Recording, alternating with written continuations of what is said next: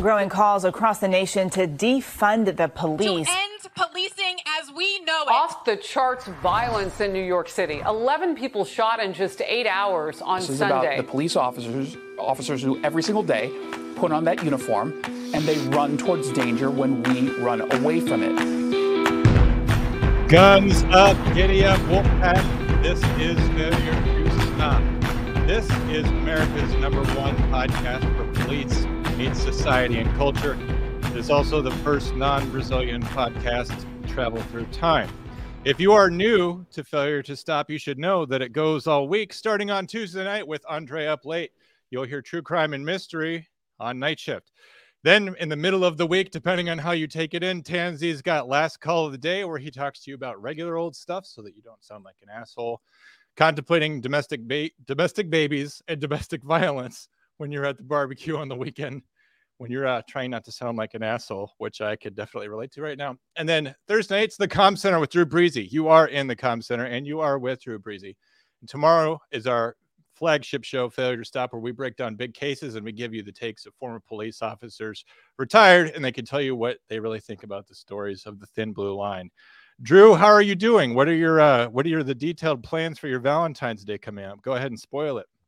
Uh, every year on Valentine's Day, uh, the uh, fiance and I get matching coffins, and we uh, because we are, we sleep like Rom, Rob Zombie. So we're uh, no, no, I'm I'm fucking with you. I I, I don't want to divulge my uh, my plans uh, because tell us where you can find you and when in Tampa on on Friday. Oh shit! Is that Friday already? Or th- what day is it? Tuesday. No. Um, probably here, if I had to guess, uh, having a nice romantic dinner, uh, if not with the two children here, um, one incessantly talking about Taylor Swift and the other talk, uh, the other um, quizzing me on the various flags of uh, the World Cup because Oh, he is a weird. genius. He is a young genius, and sh- and so is she. She's a she's a young Taylor Swift genius. Do you like to cook? You like to make a little romantic meal? Pop a I do. I-? I'm a I'm a steak fella, and I love to. Uh, uh, I, I don't use the grill out on the driveway like somebody else I know who has a beard. By the way, if you enjoy John's beard, I want you to put a one in that chat, and if you dislike John's beard, I want you to put a one in the chat. Heads I win, tails you lose. Okay, so For uh, Valentine's Day, thank you for asking. I'll take some chicken breasts, vinegar, Italian dressing. I put it in a Tupperware for seven to 10 days. Just really let that marinate. Then I'll microwave that for over an hour and I'll serve it on a bed of fettuccine or spaghetti. Oh, I would serve that on a bed of roses. Now, is that um uh, does that tenderize the meat by by letting it soak in vinegar? I would think that the acid would just either bring it back to life, 'cause like it's formaldehyde, or it would just completely break it down, which you could do in a crock pot. In the South, I would actually cut it up almost like a crudité and serve it like sashimi raw, but uh, we call it candy chicken in the South. okay. Are there any pecans involved? And are they pecans or pecans or pecans? So in April, we've got a meetup, our annual meetup. We'll have uh, Drew Breasy, Andrea Up Late, Eric Tanzi, me, Dead Leg, and the guys from One More and South. And I'm out of here. We're all going to meet up in Clayton, North Carolina for a big show, big meetup. Tanzi's going to have us all out at Instill Distilling Company in Clayton, North Carolina. That's April 12th to the 15th. The main event's going to be on April 12th, but I think some of us will be in town and we're going to be doing our shows out there. Looking forward to a Wolfpack. If you're able to uh, scrape together some pennies and come out there and meet us, I would really appreciate it. Drew, we got any voicemails this week or are we passing on that this week? No, we got uh, we have plenty of voicemails. Uh, we'll get to them in a minute. I, I have a news story I'd like to talk about first uh, because it's something relevant to the uh, communications industry and to the first responders out there on the street. Um, I, I think that this would have implications in the fire world as well. This comes from Law Officer. It's an article called Georgia Police Now Live Streaming 911 Calls Straight to the Patrol Units. It's a program known as Live 911. So, uh, this police agency in Georgia is singing the praises of a live 911 system. It allows patrol units to hear directly from 911 callers, cutting response time and better equipping field officers with direct information. Uh, this is in Brookhaven in Georgia. They began using the state of the art uh, uh, technology back in October. And at last check, their agency was just one of 78 police or fire departments nationwide to use Live 911. Uh, the lieutenant who is handling this project said that the new live streaming technology uh, having their patrol units could save lives and it could help make arrests, not to mention uh, it can also help officers and, and citizens be safer. Um, what what uh, uh, essentially happens is that they're listening to the 911 call uh, as it's come as it's in progress. It's coming in. It's like we it, her direct quote is: "We no longer have to wait to be dispatched to an incident. The officers can hear it live, determine what resources are needed, and we can start moving those resources to an incident." So imagine the implications it would have in the fire industry, which would probably be a little bit uh, greater than in in uh, law enforcement, because uh, they're very particular in what equipment goes and, and you know and what's needed, and sometimes that's where the breakdown occurs. For us in law enforcement, we're already out on the street, so uh, we carry our equipment with us. Uh, we're pretty much ready all the time. Uh, we are not sleeping. We're not making chili. We're not playing Super Nintendo.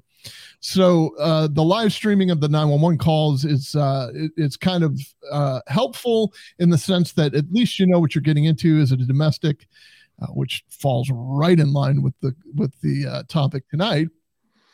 Uh, I, I, had a quick story about the live 911, if you don't mind my sharing it with oh, our yeah, our, our dozens of fans out there. So Drew texted me about this live 911 thing as we were searching for a topic this week, and I re- I read the article that he sent to me and as he as he just did to you about these calls going straight through to police cars. Well, I happened to be getting gas at that exact moment, and I saw some of my city's uh, finest uh, on their lunch break. And I walked over to him and waved to him, and they did this thing where they wave back without rolling down the windows because they really don't want to talk to me. and then and then uh, I said, uh, "Hi guys," and they're like, "What's up? What's happening?" I'm like, uh, "Nothing much. I just have a quick question for you." And I said, uh, I'm actually a podcaster, and I could actually see their eyes roll on the inside of their shades. They were wearing dark glasses. You could actually hear like the mucus spinning around just their eyes. and I said, I just had a quick question for you. And like they already put the car in drive, like they want to leave, you know?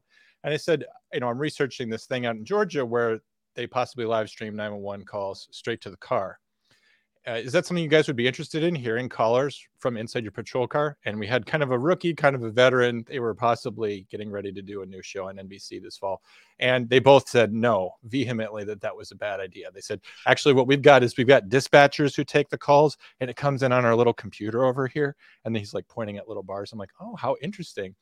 And, and I said, so you wouldn't want to hear the, you know, the voices of callers and you would be able to like maybe hear cadence or tone and, and be able to really really understand, you know, what cries for help would be like. And they said the only thing we would hate more than that is a common citizen approaching us while we were trying to eat lunch asking a stupid question. So they hit lights and sirens and they drove out of the parking lot. About a block away, they turned them off. So I don't think patrol units are particularly wanting to do that, and I well, I have, I have to wonder what, how how the uh, line officers in Georgia must really feel about that. I have to. I also have to question your sample size because you talked to two dudes in. Alabama. I talked to two more real people than you did. well, that's true. No, I actually I talked to a chief of police, if you must.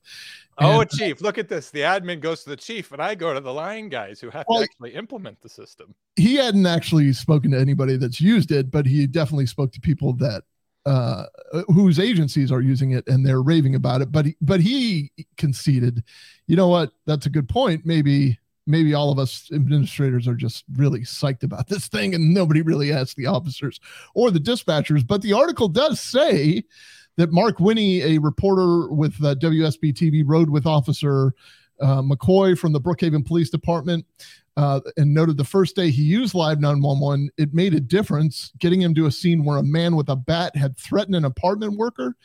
It said, We were there in easily less than a minute, McCoy said, and we came off the elevator and he was actively holding the baseball bat in an aggressive manner. So, yeah, but if they didn't have Live 911, they probably would have been there anyway. I don't think that Live 911 moved them in range with, you know, within a minute, did it?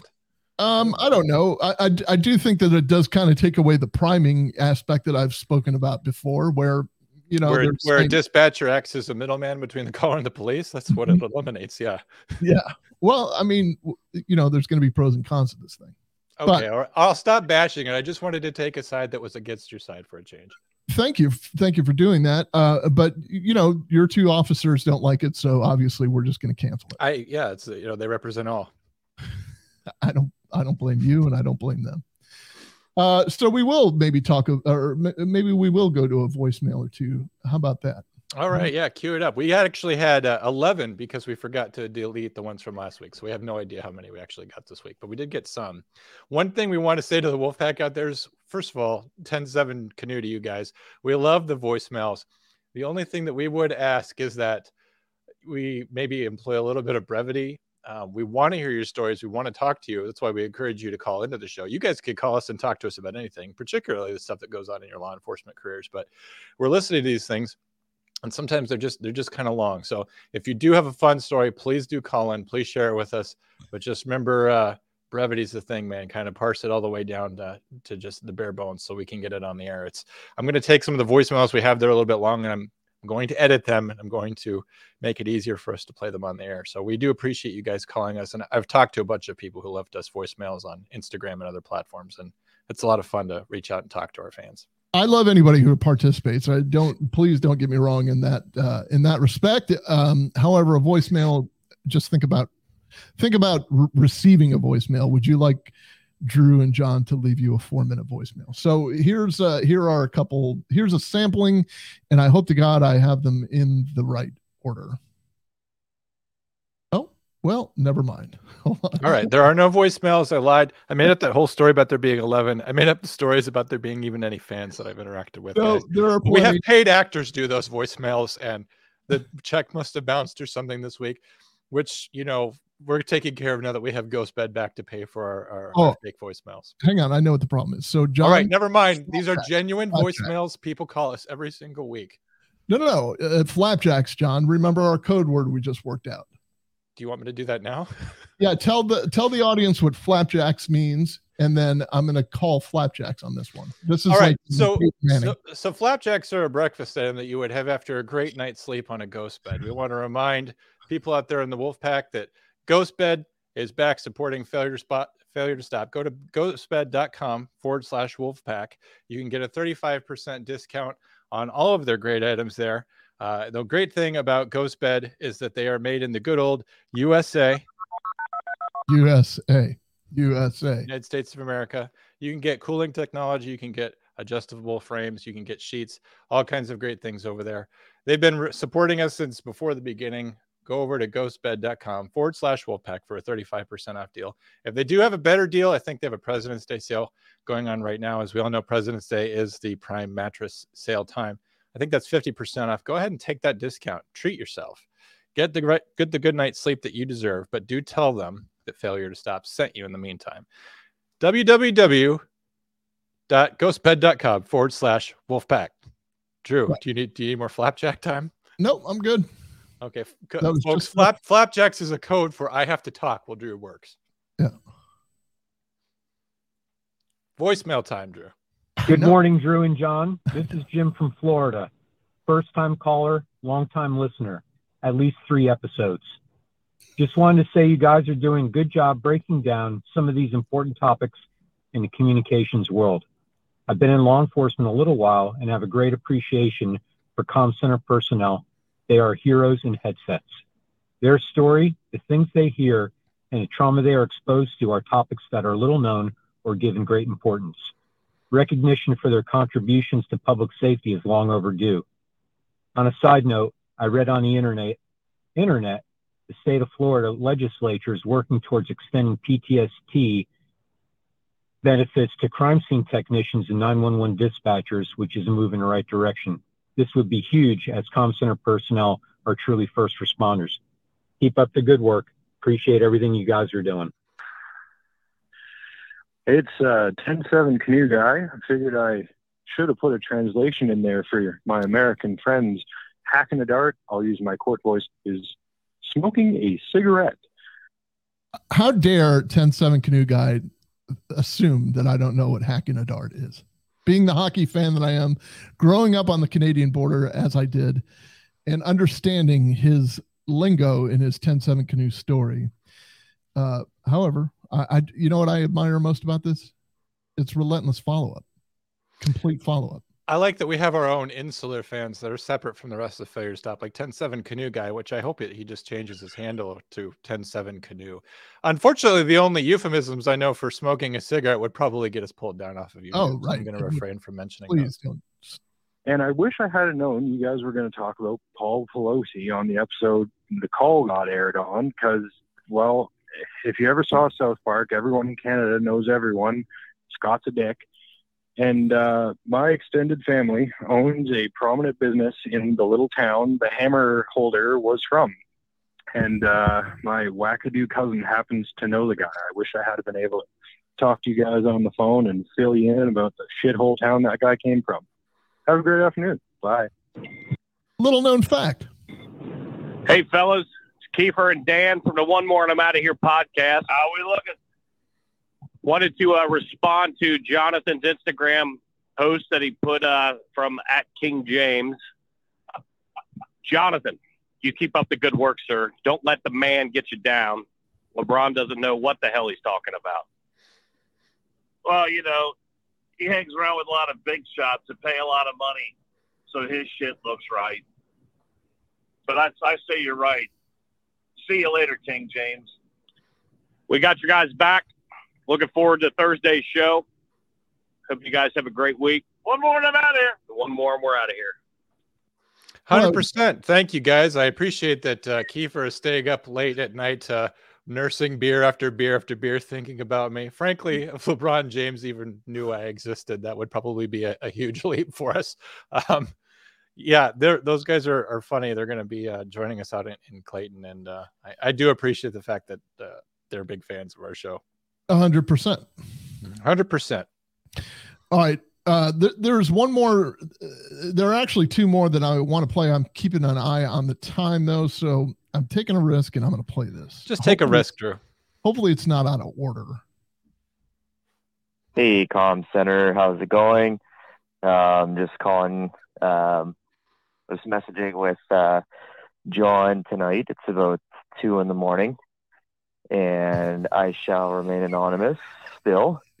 I work Uh, overnights, I was folks. With John tonight, he said to uh, give you guys a call, leave a message quick. So um, think of a story. I can't really think of any story, but as I was finishing up the uh, Comm Center um, episode, I was thinking to myself, I don't know how it came up. Someone mentioned something. Um, I don't know how it came up, popped in my head, but um, one thing that I don't think we really talk about as uh, dispatch, uh, dispatchers, uh, police officers, uh, first responders is I know that I've only been doing this for about six years now, but um, lots of people say, "Oh, I wanted to do that job, or I could have done that job, or uh, whatever." Right? They kind of start with that, um, or they say like you meet people that are like doing hotel security or mall security or something like that, and they keep on saying things like, "Yeah, well, I just I'm just getting experience for the job," and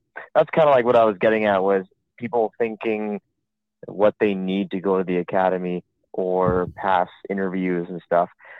And I think there's this misconception, general misconception of um, like now is a great time to get into policing because no one wants to do it and everywhere's really hurting, right? So, um, yeah. So anyway, like take me for example. I didn't really want to. I never even considered being a police officer until um, yeah, I was living on my own, sharing a room in a house with some strangers, and just had a dead end job. Like, sure, I had some military experience, but I didn't seek it full time.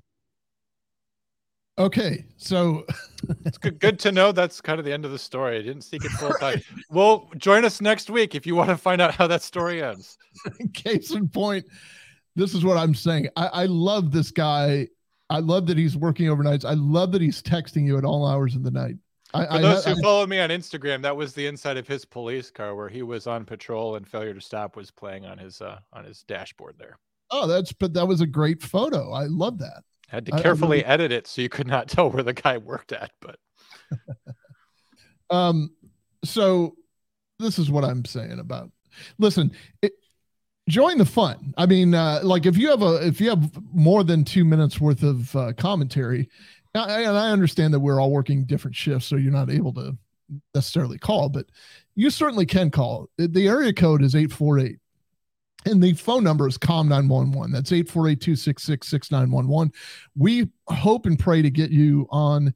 Uh, we are hoping tonight to stimulate a little conversation uh, with this story that we're about to present to you.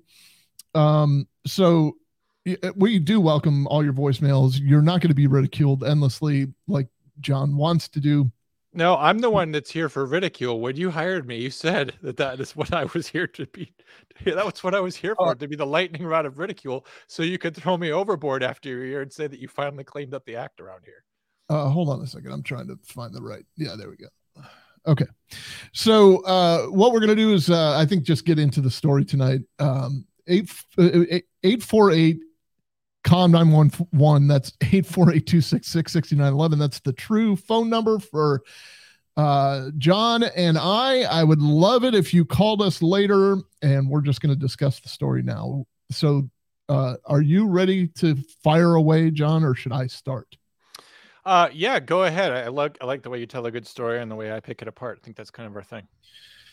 So this occurred in a place called spring spring lake township michigan and um, this is a this is a nightmare of a call for a few reasons.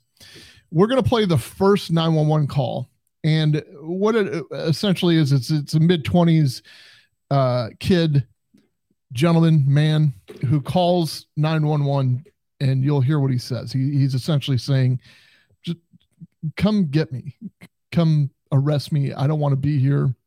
I'm having issues with my dad." His dad gets on the phone and another conversation ensues. Um, and then, like, without fast forwarding too quickly, the end of the story is the young man kills the father. He makes a second 911 call. It's very haunting and says, uh, I've just killed my father. And, and the rest is kind of history.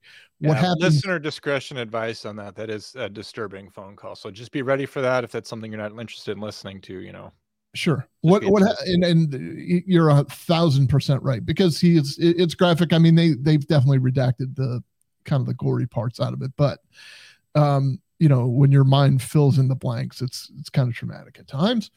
But so just to fast forward, just to, you know just a foreshadowing, not a not a spoiler alert. He kills his father. He's he is seen roaming the neighborhood with a bloody hammer, and he immediately surrenders and everything he said on the phone kind of came true. So let's it, it, it's the what happened in between that I'm most concerned about or that I think bears the most discussion. So here we're going to listen to the first 911 call unless you got something else, John. No, go ahead.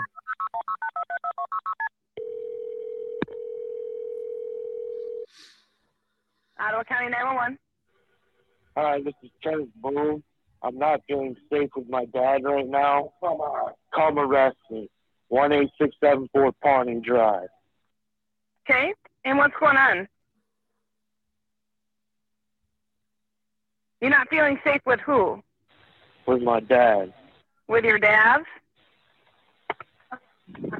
What's going on there? He's not acting like himself. Your dad is or you aren't? My dad isn't. Okay. He's threatening me. No, he's I'm not. scaring me. No, I'm not. He, he's scaring the out of me right now. he's threatening me. Will you hurry up? Okay. What is your name? James K. Boone. He's threatening what me. Is, what is going on today? Let me talk to her. Let me talk to her, please. Ma'am, he's off his medications because it was messing up his liver. Okay. What is your name? James Boone. Okay. And is, does anybody have any weapons? No. Okay. And he's off of what medication? Devapro. What is that?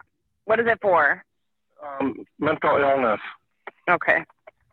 Are there any weapons in the home? No. Okay. Has anybody been physically assaulted? Not yet, no. Okay. Are there small children there? No. Okay. Anybody been drinking or doing any drugs at all? No. Okay. And what is your son's name, James? Pardon? What is your son's name? Kenneth. Kenneth? Yes. Okay. And what's his middle name?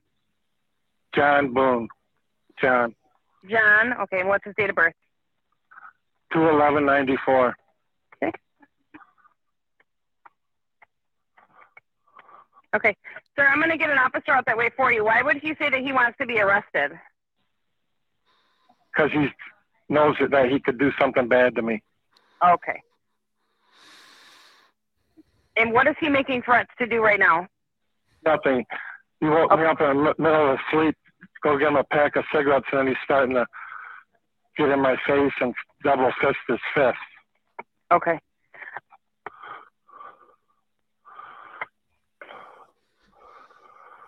James, what's your middle name?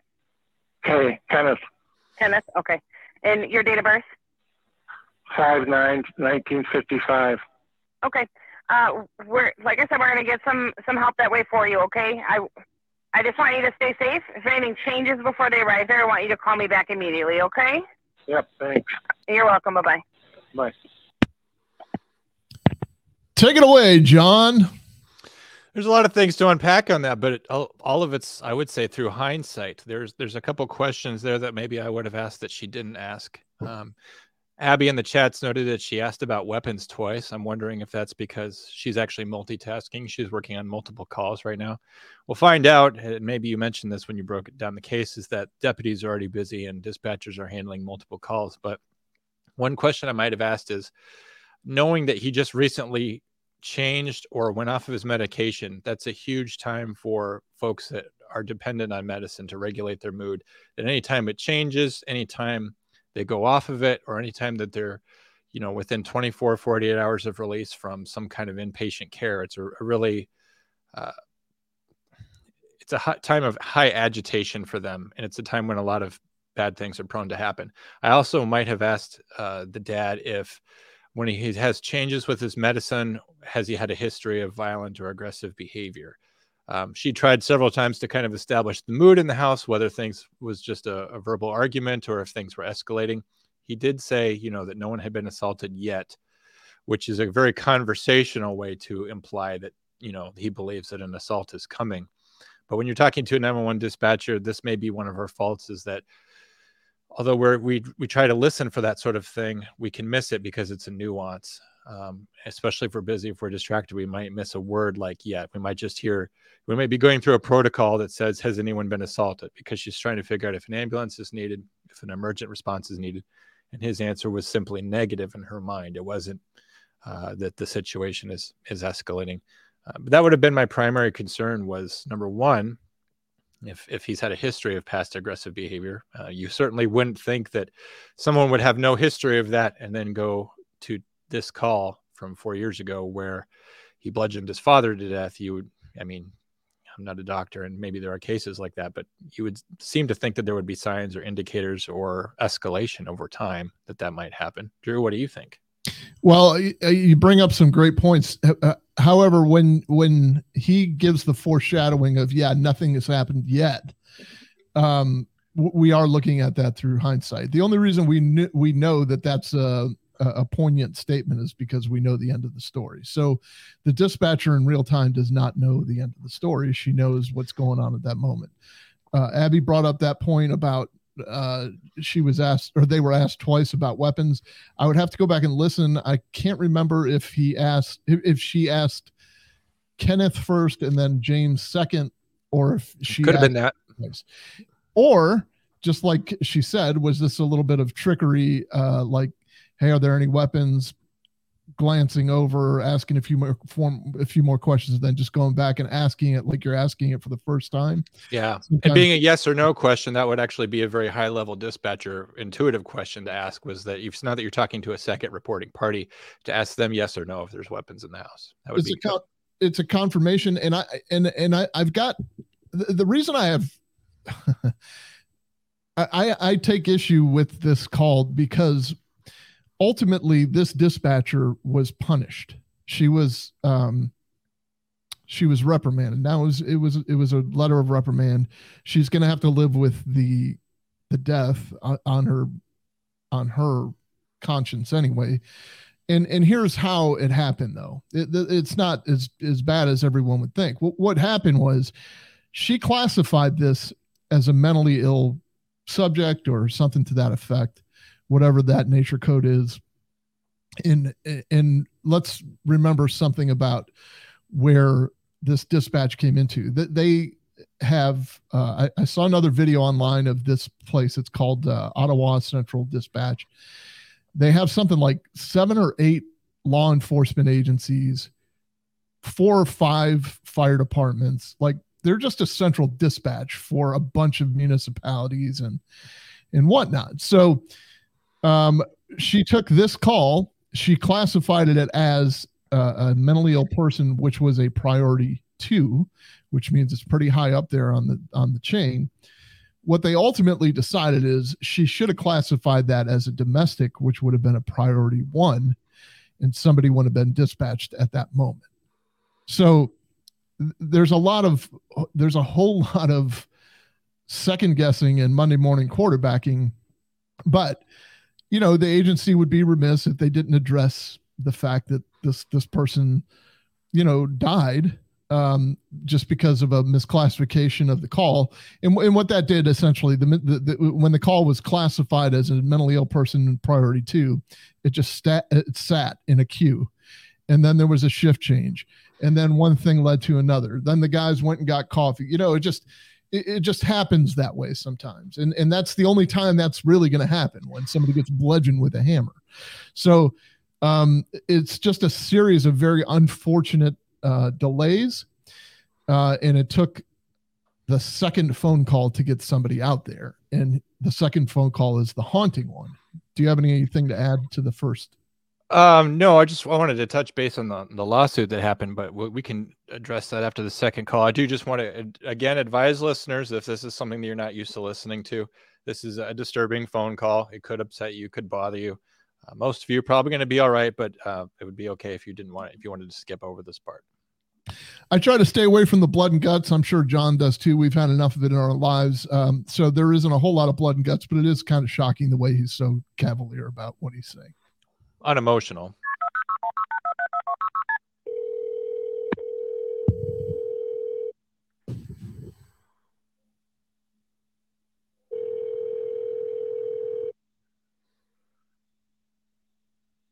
Ottawa County 911. Hi, I killed my dad. Who is this? Kenneth Boone. Kenneth? Kenneth, what's going on there? Come lock me up. Uh, you said you killed your dad? Yeah. How did you do that? With a fucking hammer.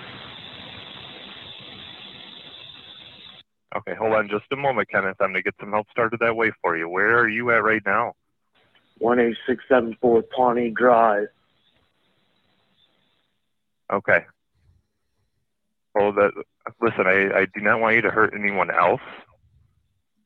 Are you able to put the hammer down? Nope. Okay, hold on just a moment, all right? I'm getting some help started that way for you.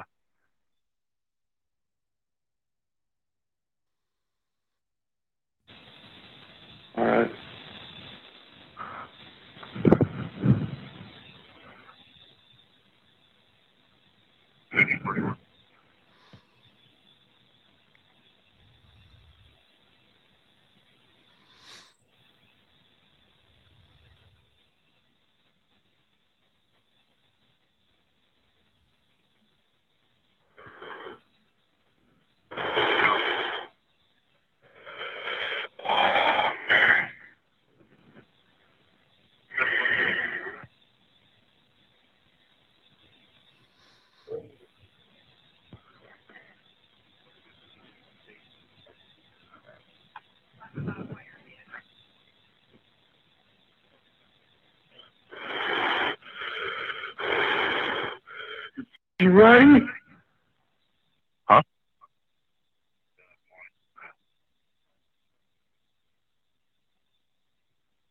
Kenneth, where are you at right now? I'm at my, my house. Where are you in the house? In my kitchen.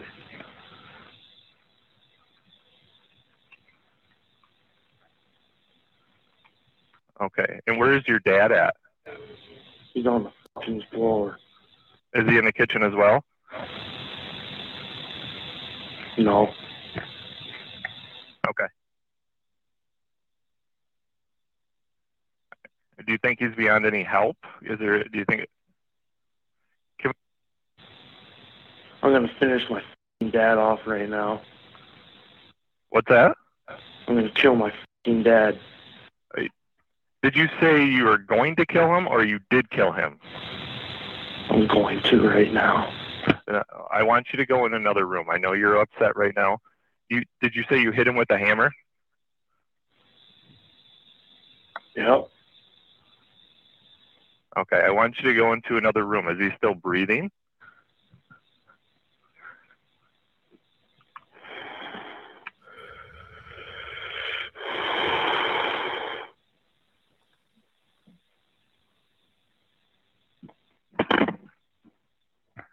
Kenneth, hello. So I just very haunting uh obviously. And and uh i i almost don't want to hear what was cut out of that because um some of the news accounts i've read said that you could hear a lot of shuffling and a lot of screaming which is uh kind of daunting I just want to commend that dispatcher. That's the call. I mean, there's so many calls I never want to take, but the call of uh, someone who sounds like that and says, "I just killed my father," and, and he's really walking a line right there because he's, you know, the guy says, "I'm going to go finish him off," and this poor dispatcher is both at once trying to de-escalate from afar, saying, "I know you're upset, but go to a different room," which is, in his calm voice, is top notch. He was not ready to take this call because none of us ever are and at once he's also trying to assess the condition of the patient you know is it possible that this guy could be saved? And unfortunately the only person there that can answer that question is the assailant. So he's he's doing both crisis de-escalation and trying to do a medical evaluation at the same time. And uh, i'm sure that dispatcher was although you can't hear it in his voice he was probably in a cold sweat because that's how i would be if i had to take that call. Oh there's no doubt. Um i i think he was part in shock as well. Um, although you, you know, being in that field, like nothing surprises you anymore, kind of. But uh, hearing what that guy is saying, I, I think you're right. Like that's the punch in the chest that you never want to take. That you're you're now talking to somebody who is about to commit murder or has committed murder. Um, and he, I don't know that he has the benefit of um, knowing that there was another 911 call in the system that this guy is off his meds and and all this other stuff. Now the the other side of this coin, so to speak, is that there are times when you will receive calls from people who are off their rocker or not uh, in transitioning in their medicine or whatever and have claimed to have killed their entire family and you get there and that's completely not the case. Or uh, you know sometimes th- that's that's a very common swatting call. Like um, the last swatting call i handled when i was on the street as a shift commander uh, we were all racing to the scene because the 911 operator was keeping the person talking and he was describing how he killed his his uh, girlfriend's parents and their uh, on the bedroom floor, on the second floor, and blah blah blah. And then the first observation, uh, one of the sergeants I worked with was a uh, he was a SWAT guy. He was phenomenal. And uh, the first observation he made when he got there was, "It's a single story residence." I think this is bullshit. But you know, you got to treat it as if, and it was. It turned out to be BS. I mean, you, you talk about a rude awakening. You know, pulling people out of their own home at two or three in the morning at gunpoint. But getting back to this case, I mean, he's as calm as he can. He's trying to, you're right, trying to elicit medical information. I mean, is he beyond help? I mean, you're asking the guy that just killed, you know, that just bashed this guy's skull and if he's going to be able to perform CPR or whatever. I mean, it's, it's I would be nervous asking that question. Um, is is he beyond help? Because like I, I, the last thing I want him to do actually is go in and check on him. I want them those two people separated. And that was actually a, a, major point I wanted to make about whether or not this is a domestic call or a mental call and any kind of rising violence, rising escalation kind of call. Um, we don't know what happened between the first call and the second call. The first call, she said, call, you know, dial 911 again if, if this situation changes, gets worse. That's common where we have to keep working. We have other things going on. We don't have a unit that's going to respond right away. So I'm not going to just stay on a 911 call with you indefinitely until I can get somebody over there. I mean, that de- that's entirely dependent on the situation, of course. But um, she said, call 911 if it gets worse. No, no intermediate call was ever made saying, hey, he's coming after me with a hammer. Um, it's one thing that's often difficult when I handle domestics is that one thing you would definitely want to advise, if appropriate, is if you're talking to particularly the victim, say, you know, are you able to get your car keys? Can you get in your car? Can you drive away? Can you go somewhere that you're safe? Separating the two people involved in a domestic or a situation like that is absolutely critical. And sometimes it's successful saying, like, yeah, I can go get in my car. Like, I can go lock the door at least, you know, even if they don't have the keys to the ignition or whatever. Um, they could try something to put a barrier between them and the other person. I other times have been able to get them to leave the scene, go to a gas station, and I say, you know, I'll have a police officer meet you at the gas station, and they're actually anxious for that because then they can tell their story outside the presence of their attacker. Um, I don't know what happened in this case. I'm not sure why they weren't advised to separate and go their separate ways. On some domestics, I advise the person calling me to leave the scene and they refuse to do it. They don't want to do it. They can't do it. You can just tell for whatever reason they're not going to comply. Uh, but it would have been helpful if, while waiting for a police response, we could have separated these people. And I don't, I don't know the the reasons why that wasn't attempted or why it wasn't a practical idea. There are uh, issues in the courts, believe it or not. Uh, like it, it, it probably has to do with what the district court of appeals or what the federal uh, not regional, but the uh, federal judicial circuit holds like in opinions like this, because I could tell you, think of this scenario for you out there in, in uh, internet, internet land. Police rarely hold liability for not acting. Police hold liability for telling you what to do when you act. So, what I mean by that is if you if if the 911 operator is on the phone with somebody and they say, "Okay, well, I'm safe in my bedroom. I have a shotgun here. I just want you guys to get here." If the dispatcher says, "Well, I need you to put that gun away because the deputy is walking up to the door," or if the deputy says or the officer says, "Tell them to put the gun away. I'm walking up to the door." And they put the gun away and they're subsequently killed when they didn't have a means to defend themselves, it makes for an interesting argument. Anybody can hold, anybody can defend themselves in their own home, and anybody can possess a weapon when a law enforcement officer is knocking on the door. It just complicates things, but that is the law enforcement officer's job to figure out who's holding the gun and who's the homeowner and who's not, right? But it's it's in the direction. So if you're giving directions to this guy like, "Hey, do yourself a favor, get in the car, drive to a gas station, and on the way to the gas station, he gets plowed by a truck. We have now directed that guy to his death, even though it, it, it, the inevitable would have happened. He would have been killed in his in his house, bludgeoned by a hammer. These are just things that weigh heavily on the dispatcher, on the dispatcher supervisor, and on the administration, and and and of course on the uh, the the the legal representation for the administration. Well, I'm so glad that you brought that up, um, particularly that example. Um, I'll read to you from the article about this case. This comes from WOOD, which is a, a, a news station in Grand Rapids. This is the quote at the end of their article, which comes from uh, David Schaefer, who is the plaintiff's attorney in this case. Quote, by telling James Boone on more than one occasion during the initial phone call that she would be dispatching police or send help out that way for you, but then failing to dispatch a police unit to the location, Wentworth provided James Boone with an illusory sense of security and endangered his life. And said failure co- and, and said failure caused James Boone's injury and death wrote plaintiff attorney David Schaefer, as I said.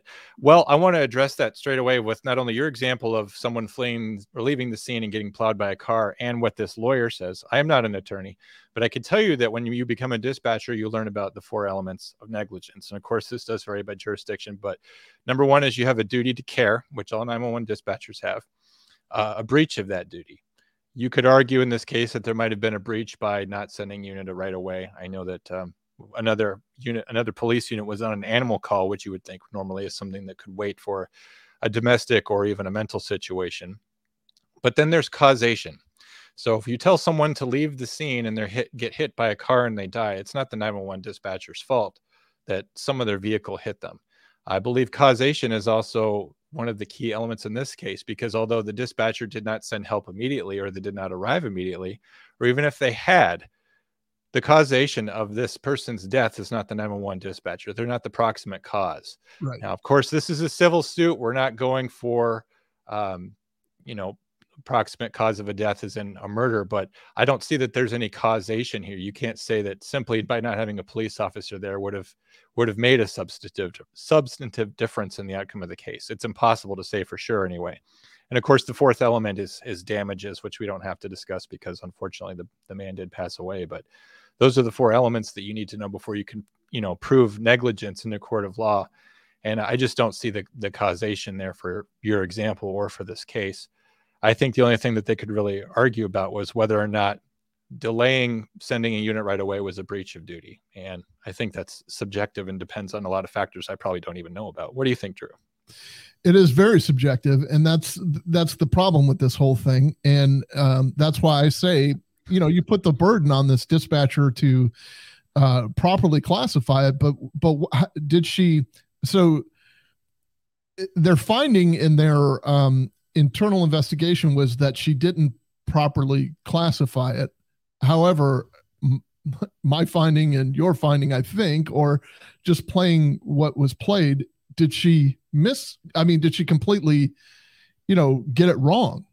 And the answer is no i mean you could have chosen two paths. This is the uh the uh weekly Dragon's Lair reference but you could have chosen two paths here. One of them is he's a mentally ill subject and he's off of his meds. The other path is this is a this is a domestic because the guy is saying nothing has happened yet. And that's what they opted for. So uh, I, I will tell you, I commend the person that did the um, the investigation because they got on camera. They they were the uh, whoever it was. He was the director of that 911 center, and he could not be more complimentary on the way that these dispatchers normally operate, specifically the the, the female operator from the first call like she's very diligent she did she does a fantastic job and she's she's very caring and she's very on the ball but on this one because of a misclassification it got held because it got held there was a lot of time for this you know situation to work into what eventually became a bludgeoning yeah, I guess I would say to 911 dispatchers, if you have a lot of discretion or if there's a lot of gray area, I would tend to overclassify. You know, if you have two people in a house and they're arguing, go ahead and put it as a domestic dispute and advise the unit that that's holding. You know, uh, what you need to do as an M1 dispatcher is is punt that football of responsibility out of your hands and give it to somebody else.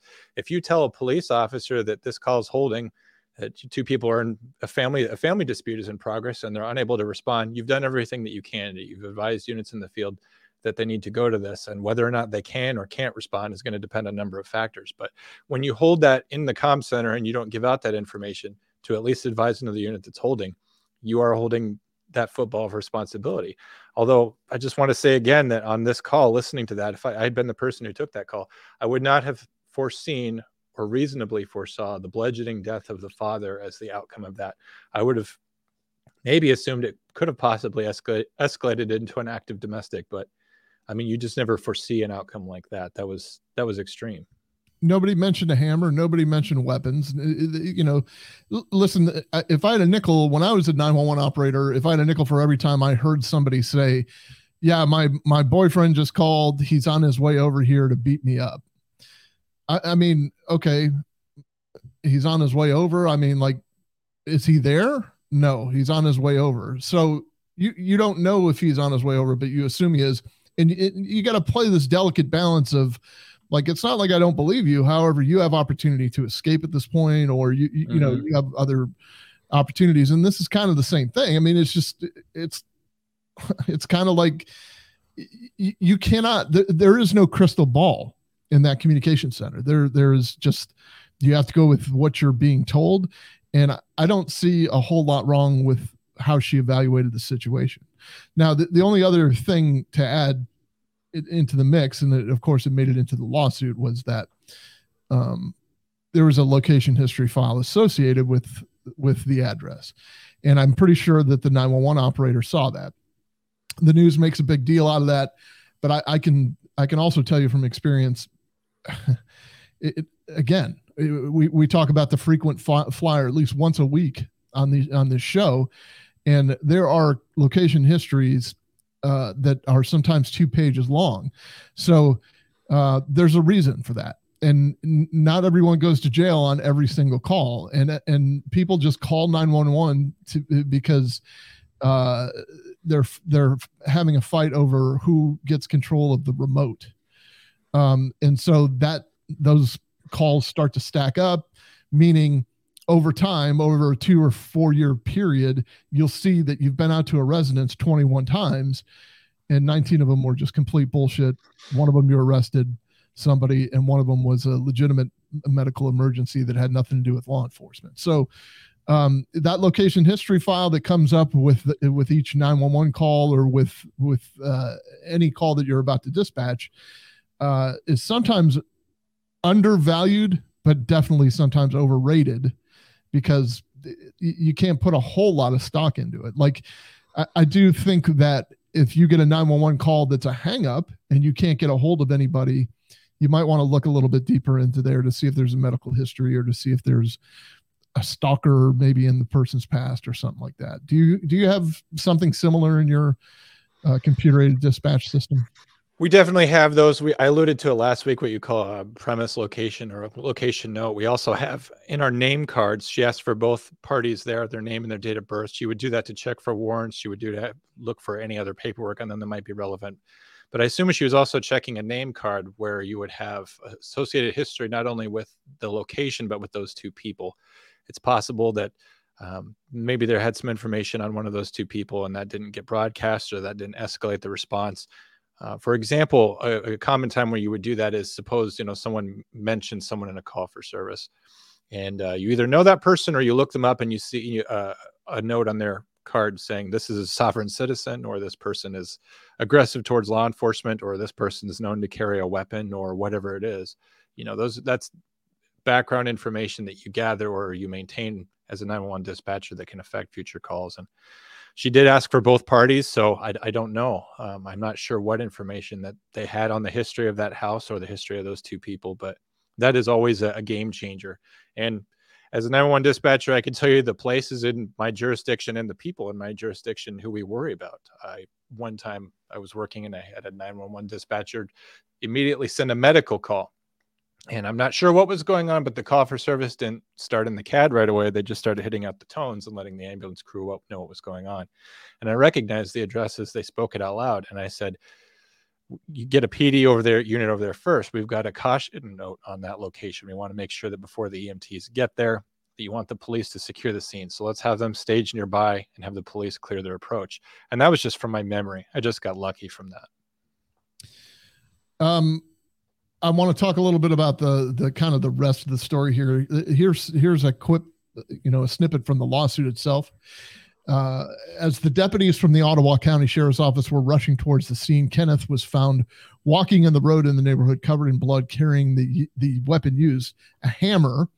Uh, and after entering the home, James Boone was found bludgeoned to death on the living room floor, laying in a supine position in a pool of blood with copious amounts of blood spatter skull fragments and brain, brain matter surrounding his body. Uh, he was bludgeoned so violently that he was unrecognizable. It also says in here, though, that he uh, had uh, 32 lacerations of the head and face and 10 stab wounds to the chest. So, again, uh, are there any weapons there? Well, there's a hammer and there's a, a, butcher knife in the kitchen. There's always a weapon. They're weapons of opportunity, right? It's present in any home. Sometimes the question is, is there a weapon or not? Is it's only really helpful if somebody has a gun in their hand, you know, especially if a situation is protracted or it's taking a long time. The amount of time it takes to procure a weapon, um, it, it almost makes the question negligible. So, circling back to earlier when she asked twice, you know, that's almost a question that you would on a, if this operator had stayed on the phone was does he have a weapon in his hand now or like is he going for a weapon is he right. you might ask that sort of question. Has is, has there been a violent past between you two? That Uh, was the key question to me is when he's changed his meds before, when this has happened before, you obviously know your own son. What do you think is going to happen? And I think he implied it when he said nothing has happened yet, but there should have been another question and another conversation had about what happens when he goes off his meds. but this is the whole mind circus that's going on at this point because if you remember kenneth made the phone call and said that my father is my It's father is confusing. threatening Yeah. me. and and and and the father's in the background saying oh come on you know what i mean? Like he just in other words i'm not a threat to you. So again this is like it- it's just it's kind of confusing. He so you'll know uh kenneth uh ultimately pleaded guilty but uh, mentally ill to first degree murder. So he pled guilty but you know with this mentally ill attachment.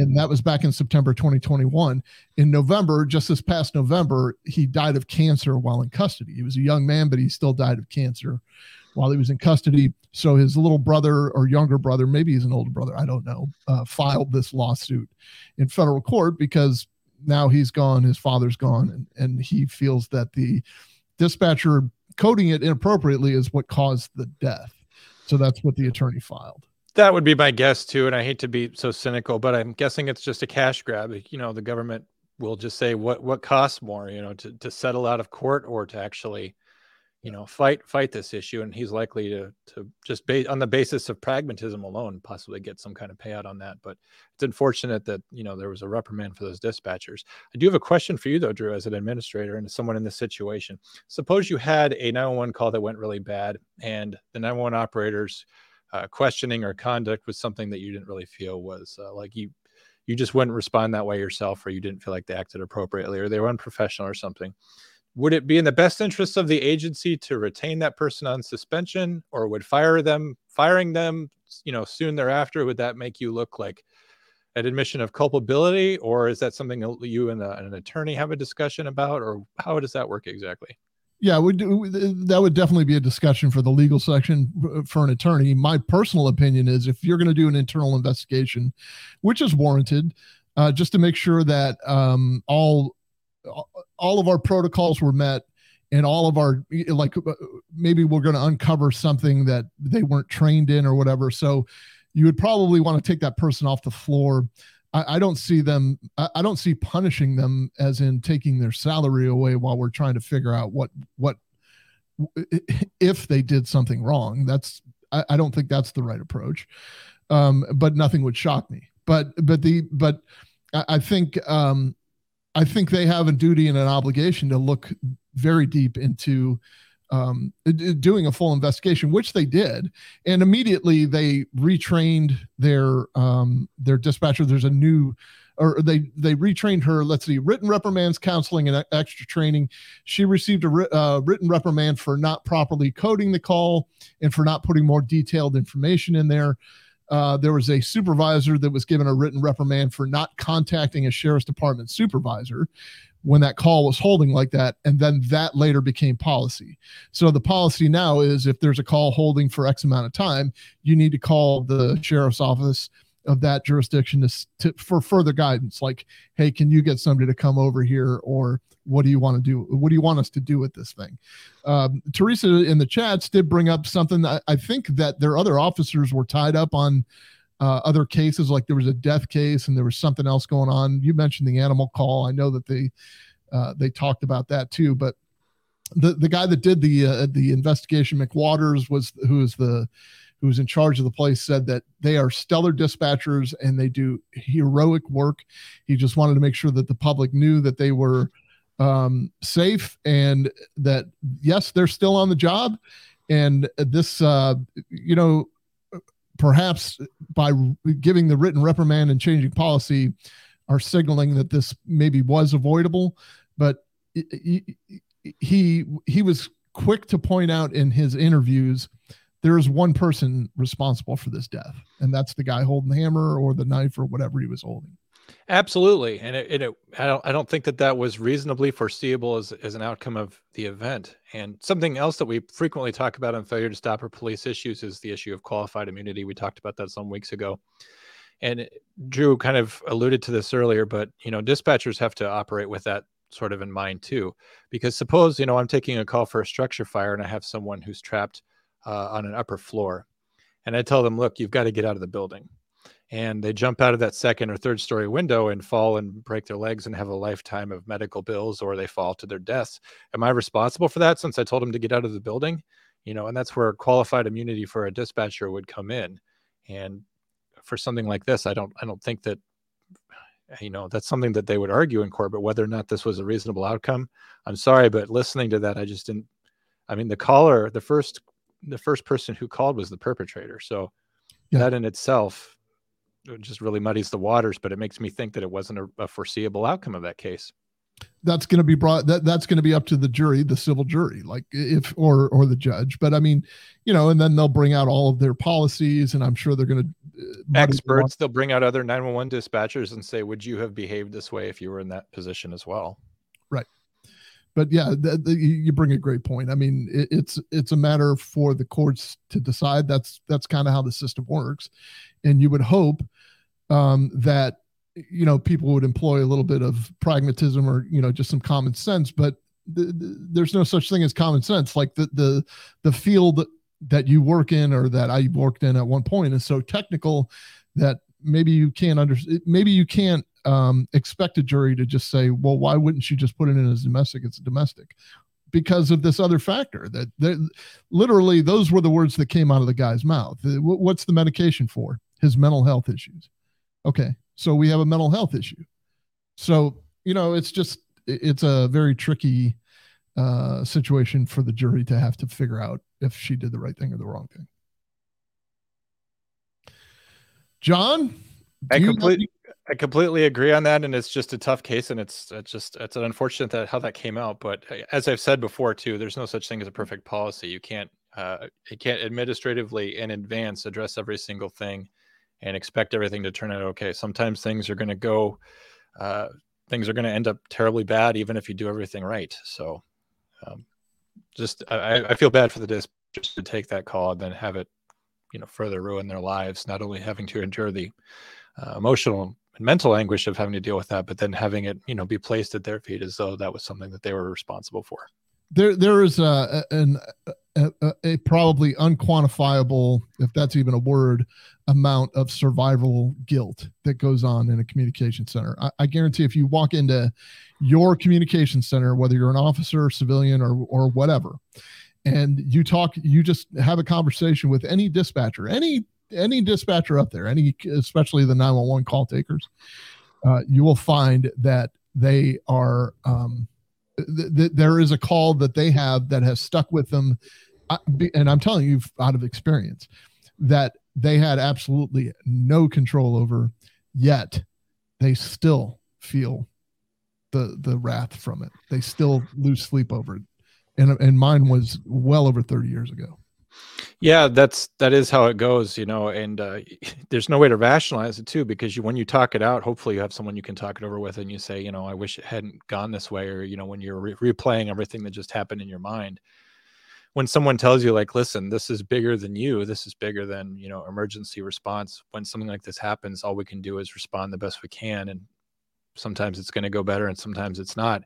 And you can't you can't lay it on yourself and say, you know, if only I had done this, I could have affected a different outcome you rationalize it like that, but it makes you feel zero percent better. You still just you just process the emotions and you deal with it as best you can. and you can't change the outcome No, Uh, I, am going to go to a call here, John. If you want to go into AM mode, uh, this is just a blind call. There's no, um, there's no comments on there. It's somebody from the six one five area code, and you might have to turn your YouTube down. Caller, are you there? Six one five area code. Uh, I'm seeing that John can hear the caller. I can't hear the caller. I am now seeing that uh, everybody can hear me, but nobody can hear John. So we're just going to abandon the calls once again. Uh, I'm very disappointed that it didn't work out for us again because we have been working hard on this and we actually had it working at one point. So, John, are you back? You might have to go into FM mode. Can you hear me? yeah, I um, I could Yeah. hear him just fine, and I was talking to him. So Yeah, but nobody could hear you, and they could hear. I know, but I just keep going for the Spotify, folks. Okay, come on, Wolfpack. You know it's going to come out on Saturday. You're going to want to make sure you download that puppy. If you want to know what me and Micah talked about, I guess you're going to have to do that. All right. Well, uh, I think we're going to have to kind of wrap it up due to these technical problems, but I have uh, to wonder what the heck happened there because uh, we're doing everything just like we normally do. Did you share the screen and you made sure the audio sharing was on as always? I mean, the whole thing. oh, weird. Did everything that we've been practicing and practicing and practicing. Well, that's too bad because we had Abby. She just tried to call in. She's a big fan of the show. I think that call earlier, that mystery caller, was actually Andrea. So that's too bad that we didn't get to have her on the show tonight. Oh, it is so disappointing to not be able to talk to people. Um, we will straighten that out so we don't run into this problem again. Uh, tomorrow is going to be a great show between Eric uh, and his wisdom and me and mine. And uh, together we will join forces like the Super Friends or like uh, what, what was the uh, what were those two? Uh, I'm told I'm dating myself with these old television shows, but there was uh, uh, uh, two little superheroes and a monkey. Does anybody remember that from the Super Friends? Anyway, Yeah, they had like these two like things that could transform. I don't remember the Wonder Twin. Yeah, Wonder, Wonder Twin Twins. powers activate form of an ice cube, shape of an eagle. Like they could do uh, things. So but they, but they were they were unique to the cartoon. They weren't in the comic book at all before that point. So that was sort of interesting. what's a comic book? Uh, the Justice League, the Mm-hmm. Super Friends. Not familiar. You're not familiar with the Justice League or the Super Friends? Superman, never heard of him. What's a who, Drew, did you want to give a, a preview of uh, tomorrow night or tomorrow's show, the big uh, big case breakdown for tomorrow? The big case breakdown for tomorrow? This is the same thing that happened to me. Oh, you don't remember? Yeah, but I do. Uh, what we're going to talk about is, uh, well, there's a couple of, t- you know what? This t- this all ties into something I saw in the chats and something that you and I talked about earlier. Somebody asked, "Is Drew pounding a Guinness?" Uh, the answer to that is yes, but there's a qualification there. It's a Guinness Zero. It's my new favorite beer. Uh, I don't drink. I don't drink alcohol, um, but I do enjoy Guinness Zero. There's no alcohol in it, and uh, I'm so happy to have Guinness back. The reason I'm telling you that is because tomorrow's show is going to be about being very careful with your off-duty conduct and uh, the uh, the poisons of having your firearm on you when you're imbibing in alcohol. Uh, and particularly, we're going to talk about a blue on blue shooting that occurred in um, upstate New York, up near where I was from. And uh, Eric has uh, another example of uh, how to become an internet meme when it comes to drinking and being a police officer all at the same time. So I think that you're going to uh, enjoy tomorrow's show. In fact, I know you are. Uh, he's stoked. I'm stoked. I know John is stoked. However, he does not get up that early anymore. No, I work. I just switched to overnights, which explains why I'm talking to people at two o'clock in the morning. But I'll probably be asleep until three or four p.m. local time tomorrow. So, so I'm gonna miss the show. But you guys uh, always nail it every Friday. It's obviously the best show of the week, and I always look forward to it. Well, that's debatable because this is a pretty darn good show, and it's all because of you and some fella in the background whose name is Josh, and he goes by Deadleg. And Yeah, we need to start giving uh, better props to that guy because uh, you and I set out to do this show, and we said, we, you know, we're we're the kings of our arena, and we could do anything we want to do. And by episode five, we're not going to have any more phone problems. and then, uh, you know, Josh for no money basically uh, says, "Yeah, I'm going to help you guys out. I'm going to ease the burden off of you and and help manage the calls." And uh, we really appreciate him. He's going to be coming on out out to Clayton, and it's your chance to meet him. He's a really great guy, really laid back, uh, very knowledgeable. I'm sure you guys uh, enjoy watching on Last Call with Eric. And just this is for you, Josh. We appreciate all you're doing in the background. Sorry we had you set aside time tonight to manage calls for no reason. Hope it was still a good time for you. And what?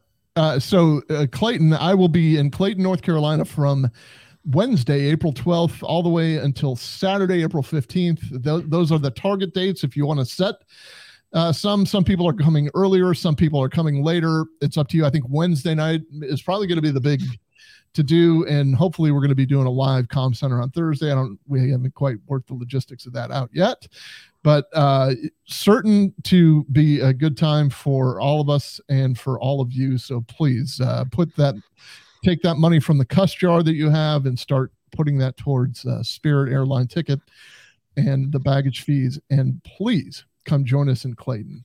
Yeah. And uh, thanks to Ghostbed for supporting Failure to Stop for another year. But I also wanted to thank another big supporter of Failure to Stop, and that's Failure to Stop. Thanks for Eric and Andrea and Drew and everyone that works so hard on this show. And if you want to support us, folks, uh, we're still doing our contest through the end of Monday. And if you want to rate us and review us on iTunes so we can get up to 100 reviews, uh, Eric has said uh, that he will give you some undisclosed prizes. I think he hasn't even made up his mind on what that is yet because he's worried that like if we get like 10,000, he'll have to deliver.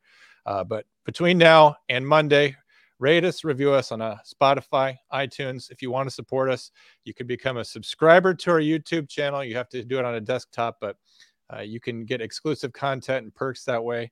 We appreciate you uh, liking us, liking this video. Hammer that like button, download, subscribe hit the bell notification so you never miss anything that we post.